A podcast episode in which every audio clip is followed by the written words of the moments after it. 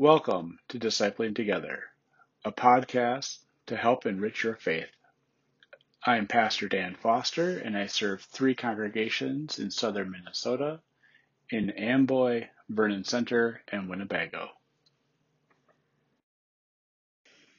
Welcome to Daily Prayer for Saturday, the 26th of September, the year of our Lord, 2020. Let us prepare our hearts and minds for prayer. Lord, you have been our help, generation after generation. Before the mountains were born, before you birthed the earth and the inhabited world, from forever in the past to forever in the future, you are God. O God, you will keep in perfect peace those whose minds are fixed on you. For in returning and rest we shall be saved. In quietness and trust shall be our strength. Our reading continues yesterday's reading from the 18th chapter of Ezekiel. You will say, Why doesn't the child bear his parents' guilt? The child has acted justly and responsibly. The child kept all my regulations and observed them. The child will surely live. Only the one who sins will die. A child won't bear a parent's guilt, and a parent won't bear a child's guilt. Those who do right will be declared innocent, and the wicked will be declared guilty. But if the wicked turn away from all the sins that they have committed, keep all my regulations, and act justly and responsibly, they will surely live and not die. None of the sins that they committed will be held against them, but they will live because they do the right things. Do I take pleasure in the death of the wicked, says the Lord God? Certainly not. If they change their ways, they will live. If those who do the right thing turn from righteousness and engage in the same detestable practices that the wicked committed, can they do these things and live? None of these righteous deeds will be remembered. They will die because of their treacheries and sins. This is the word of God for the people of God. Thanks be to God. Amen. Let us pray.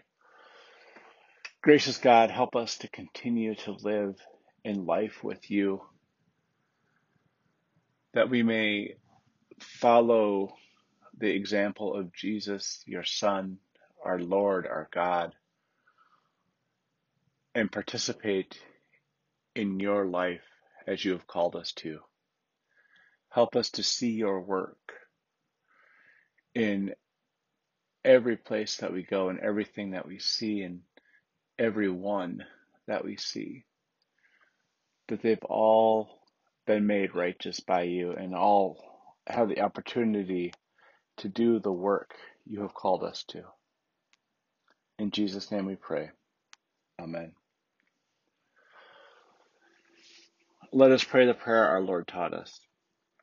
Our Father, who art in heaven, hallowed be thy name.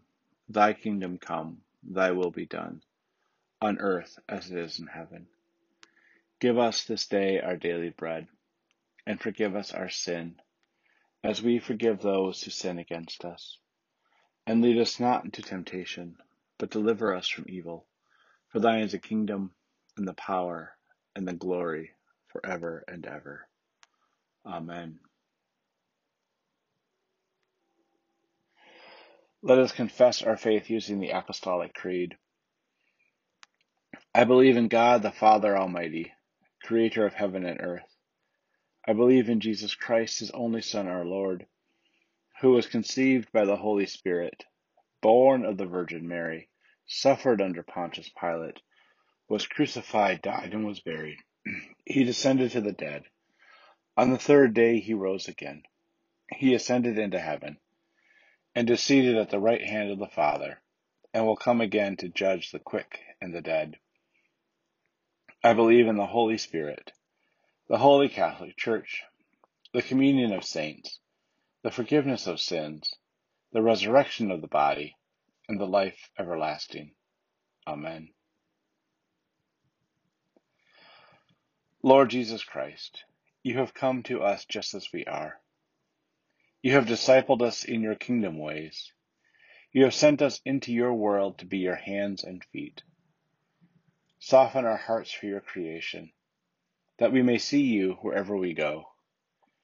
Unify our work with your work, as you are unified with God the Father and God the Holy Spirit. Amen. And now, go in peace and tend to your daily tasks. Amen.